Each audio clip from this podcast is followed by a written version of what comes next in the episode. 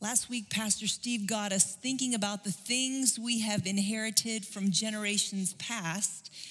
And I don't know about you, but I had trouble getting this out of my mind during the past seven days. On Wednesday, I found myself walking around my house looking for things that I had received from people in my ancestry. The problem is, I'm not a very good keeper of things. I tend to relish in the annual, if not semi annual, purging of drawers and closets in my home because I don't like clutter. And so I'm probably too quick to throw things away without first considering their origin or their potential meaning for the future. Thankfully, though, I have a daughter and a father who are keepers. Though honestly, some of the things in their collections baffle me. Between the two of them, we have everything from Ziploc bags containing locks of hair from people's first haircuts to creepy baby dolls that someone once loved once upon a time and now they don't have the heart to get rid of.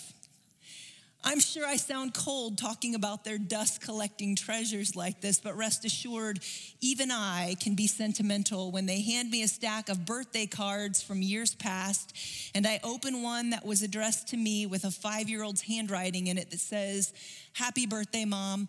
I love you more than tacos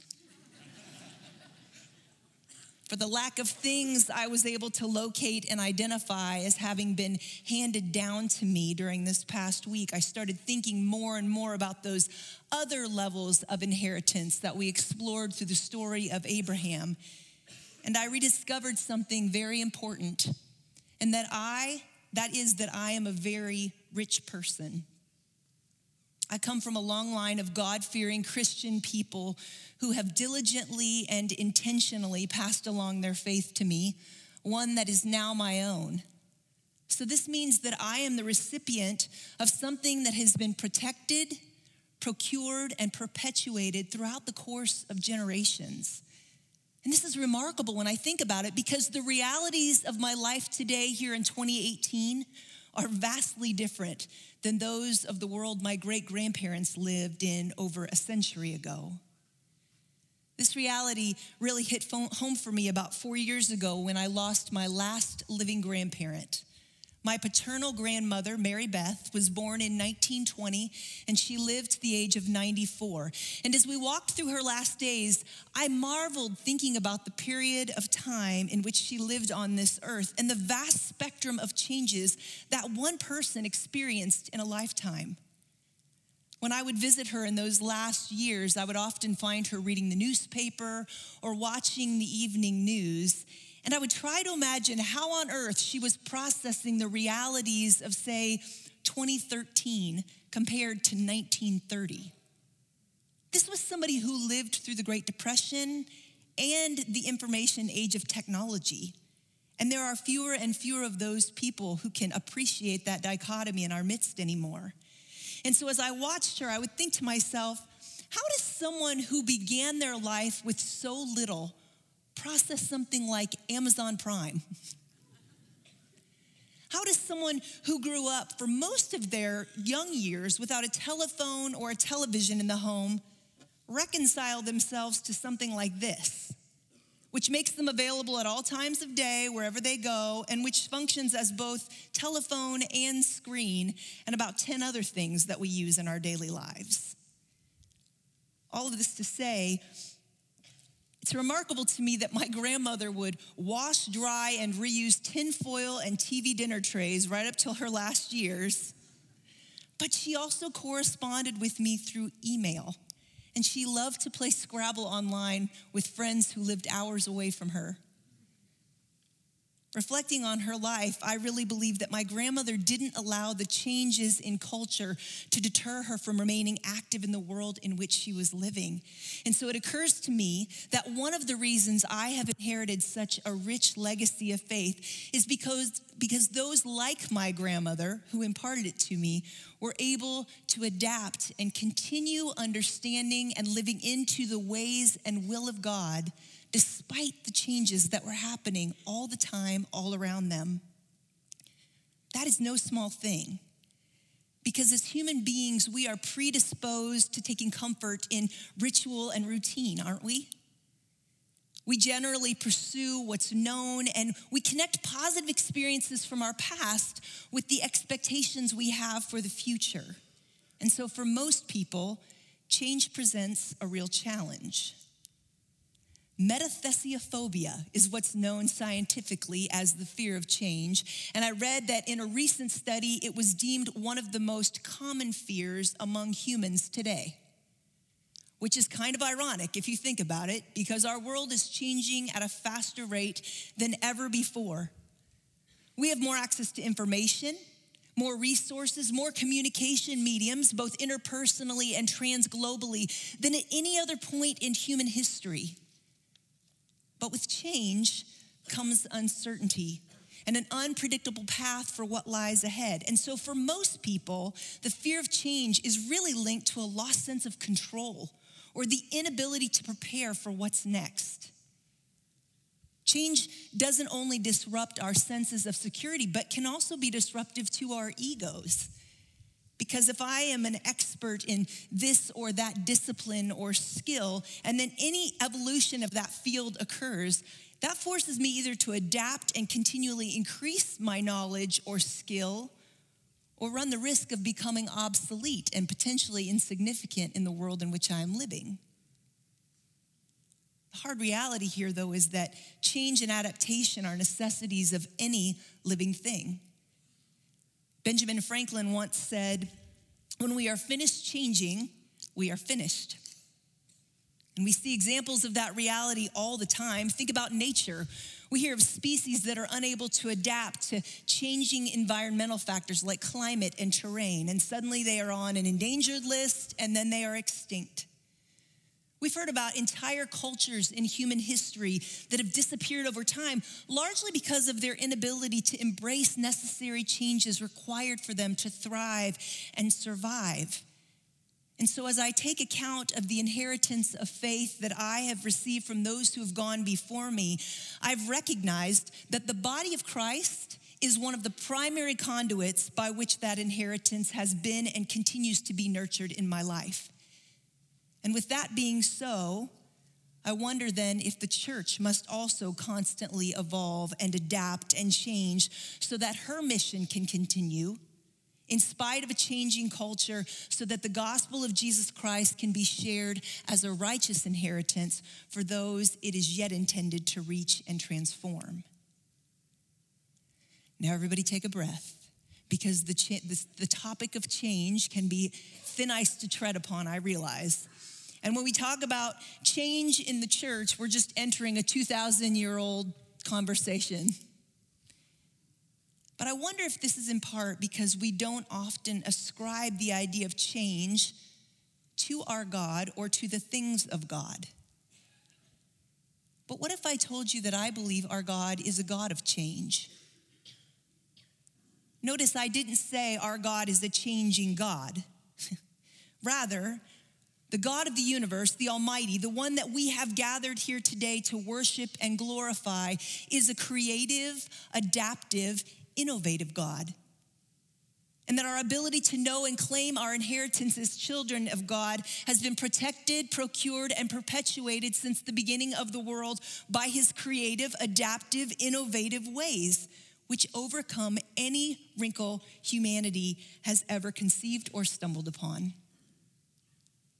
If that's hard for you to fathom, let's take a quick look into scripture.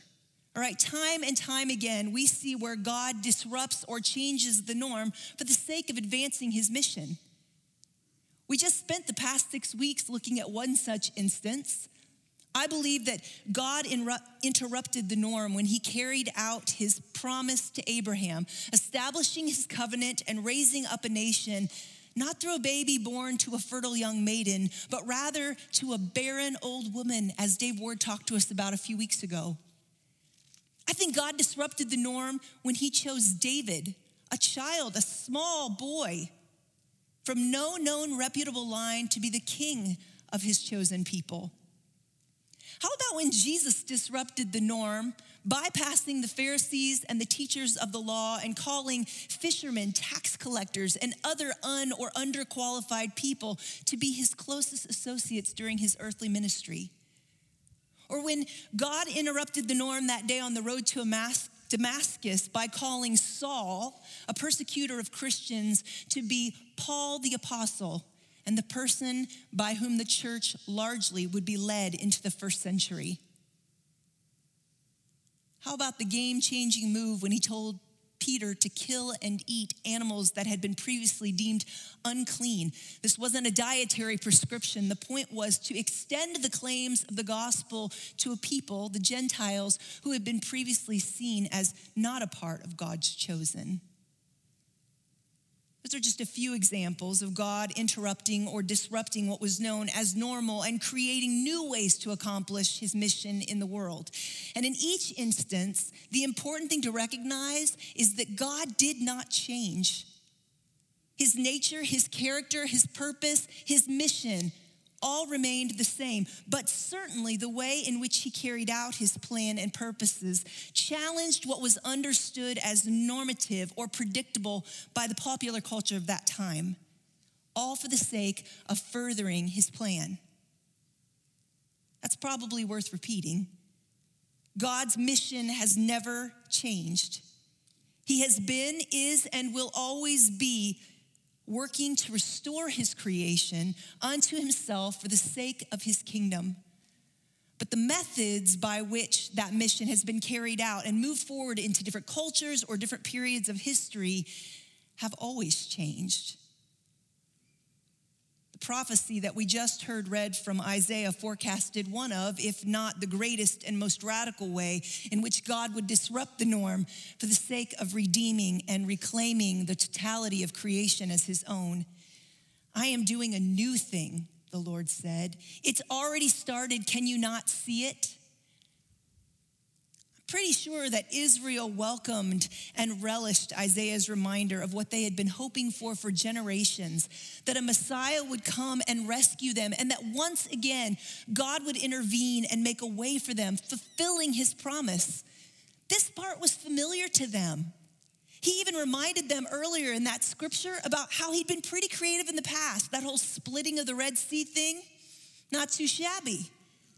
But even after that, can you possibly imagine the Israelites thinking that the pathway in the wilderness or the rivers in the dry wasteland that Isaiah was talking about were going to come in the form of a baby born to an unwed virgin in a cattle stall who would be the crucified Son of God offered as a sacrifice on their behalf so that they could be reconciled to their Creator? You want to talk about outside of the box thinking? It's pretty good. Isaiah's prophecy of the new thing that God would do in and through Jesus Christ was and is a reminder that the mission of God does not change. But that if we desire to faithfully steward, shepherd, and pass on that mission and the blessing of God to the next generation, then we have to open our hearts and minds to the realization that He is God of creativity and that his ways of fulfilling his purposes probably won't look like what we expect or have even experienced in the past. This really has always been the way of God. If you think about it, go all the way back to the creation story. God didn't just slap something together. He created planets and stars and languages and emotions, aardvarks and emus and even though he pronounced each aspect of his creation good, he would stop at nothing less than that which would support and enable his ultimate mission to be accomplished. So he kept creating. He kept changing the landscape of his creation, kept disrupting what was known as normal, and he continues creating and innovating new means and methods by which his mission will be accomplished even now.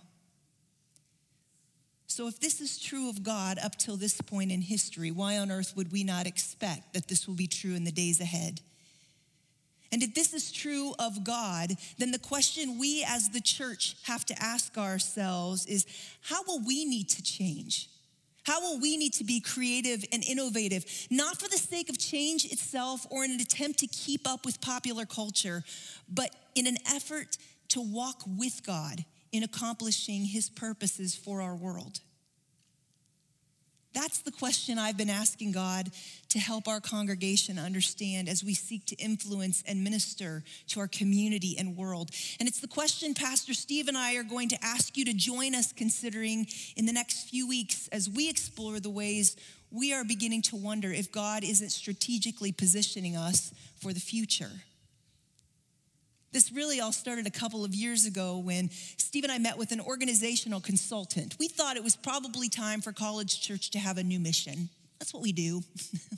you know, things get a little stale and we think our mission must be off. So we met with this esteemed colleague and we presented our cause to the consultant, explaining the statement that I hope at least looks somewhat familiar to you. We've tried to get it in front of you from time to time. And that is the college church exists to make more and better disciples who transform the community and resource the church. And after we finished presenting our case to this uh, consultant, we were ready. We were braced for critique and criticism. And this highly esteemed consultant looked at us sort of blankly and said, What's the issue? Why am I here? We stared back at him blankly, but thankfully he continued by explaining, Yeah, College church is a complex environment, it is a complex place, but your mission speaks to that complexity while also aligning with the mission of God. I wouldn't change a thing. That wasn't really the answer we were expecting. But the conversation was far from over because he continued by reminding us that while our church has to steward our complexity and that may not require a change in mission, it most likely will require us to consider new methods of ministry with each passing year. That was a pretty profound day for me because even though what this guy was saying wasn't really rocket science, it was a solid reminder that the church universal, just like her God, has changed methods and means for the sake of mission throughout history. I thought back to how the first century church was established and they were meeting together every seven days, celebrating the resurrection of Jesus Christ. But then in the second century, things changed and suddenly now people were being persecuted for this faith. The church didn't stop meeting, just moved into secret hiding places, into homes and cellars. Their mission did not change, but their method did. Fast forward to the 16th century, there were all kinds of changes going on in the church, but one that is significant for me is that worship services started happening in the language of the people, not just in Latin. This was significant because, again, the gospel of Jesus Christ and the mission of God did not change. It was simply put into the language that people could understand. This was a radical and revolutionary shift in the life of the church, and it would impact the church's life forever. So, I've only been a part of college church for about 13 years now, and I recognize there are many of you who could drop the record on what I'm about to say for a far greater swath of history than I am able to. But even in my short part of this church's 120 plus year history, I have seen and been inspired by the ways our congregation has allowed creativity and innovation to further the reach of our mission. You guys, 13 years ago, College Church was not known as a friendly presence or a faithful partnership at Francis Slocum Elementary School. 10 years ago, the people at Senda de Vida Church in Mexico City no more knew who College Wesleyan Church was than the man on the moon. And yet, today, these are some of our most significant ministry partnerships. These are people we are interacting with on a regular basis, people who are helping us achieve our mission and who I believe we are helping them achieve theirs. 13 years ago, College Church was known largely in this community as a congregation nestled inside a university campus, and so was known not by many outside of the university setting. And yet today, I don't know if you're aware of this, but our building is used almost on a daily basis by people and organizations from within the greater community. And as a result, we are having the opportunity to build greater friendships throughout our cities. Connections that, again, are deepening our influence and our connection to those that we desire to minister to and serve. In the past decade alone, changes in our church have taken place that have empowered and enabled the creation of resources like Soul Shift and ministry festivals and resident pastors, just to name a few.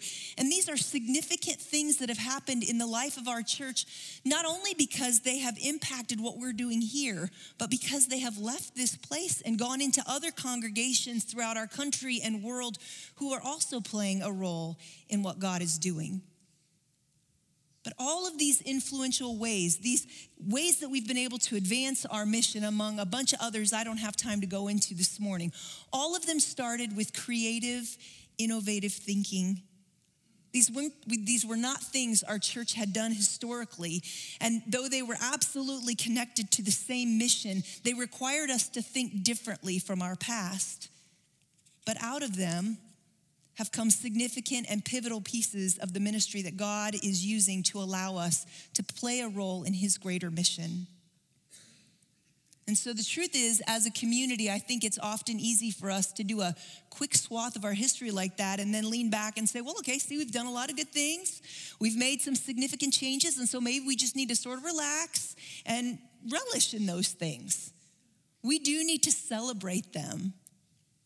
But if we start to think that we can uh, assume that missional fruit will continue to be borne from just these things in the past and close our minds off to the possibility of what's ahead, I fear we will be sorely mistaken.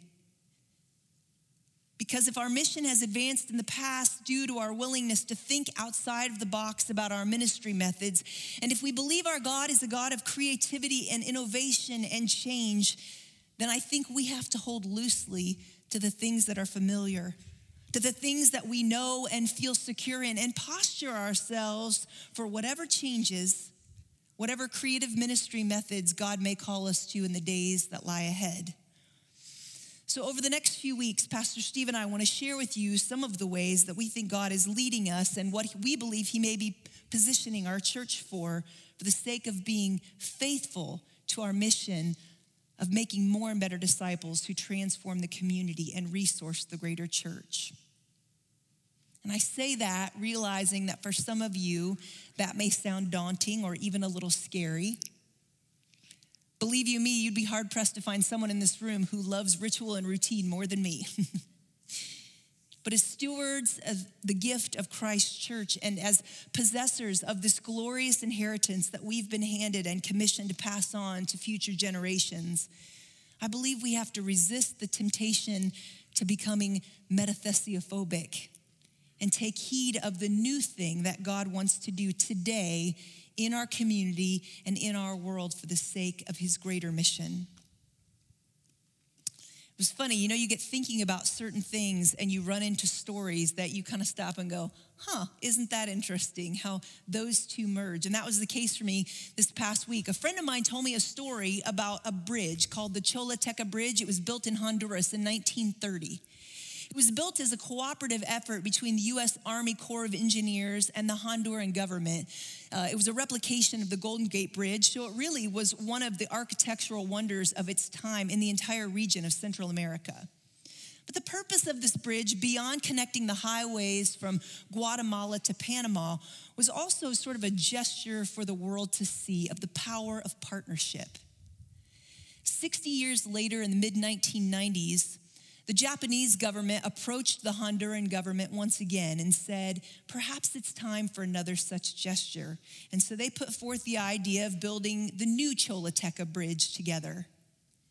And sure enough, when it was complete, it became known as the largest, most sophisticated bridge ever built in the region, and was also the largest, most fortified bridge ever built by Japanese architects and engineers. This finished project was symbolic of the spirit of both the Japanese and the Honduran people. But then in 1998, the year this new bridge was commissioned for use, Hurricane Mitch blew through the area. It was a category five storm, and it damaged every single bridge in the country of Honduras, except the new Choluteca. Now, of course, this was seen from an architectural point of view as a tremendous victory because when all other bridges collapsed under the weight of the storm, the new Choluteca remained. The problem was everything around the bridge was changed by the storm. While Hurricane Mitch might not have damaged the bridge in any manner, it washed out the roads on either side of the bridge. And what's even crazier is that while the bridge remained unscathed, the Choluteca River itself was completely rerouted by flooding. And in a matter of hours, this architectural wonder was renamed the Bridge to Nowhere. I'm convinced that the mission of God cannot be thwarted by anything no act of culture or nature or humankind. And because I believe the church is the primary means by which God will advance and ultimately fulfill his mission in the world, I have great confidence in her future. But the truth is, no local congregation is immune from becoming irrelevant. We can have the best church in terms of size, structure, people, programming, or history, and still be at risk of becoming obsolete. Because this is what can happen if we become so consumed or enamored or comfortable with what's been effective in the past. So much so that our mission becomes foggy and we become far too consumed with methods of ministry that we have employed and enjoyed in the past. So I've been asking God, how do we keep this from happening here at College Church? I think historically, our church has been incredibly blessed with people, primarily people who have the gifts of shepherding and teaching. And these are bedrocks of the church, people that we call upon each and every day to serve the church. And I believe we will continue to do that.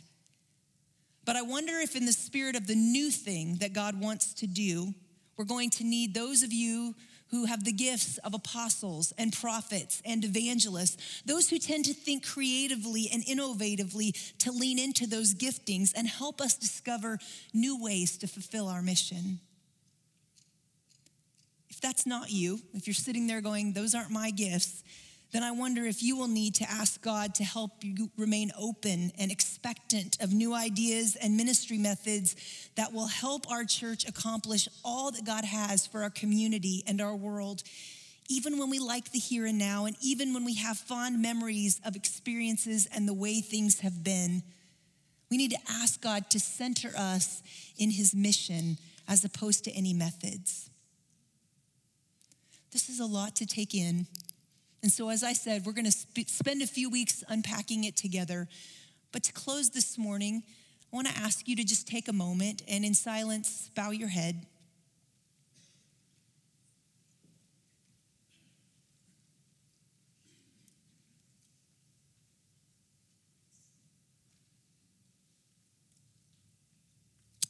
I wonder, God, what you would say to each of us here this morning. For some of us who are creative and innovative and who welcome change, I think we need to ask God to reveal to us any new manner in which College Church might carry out her mission in the days to come.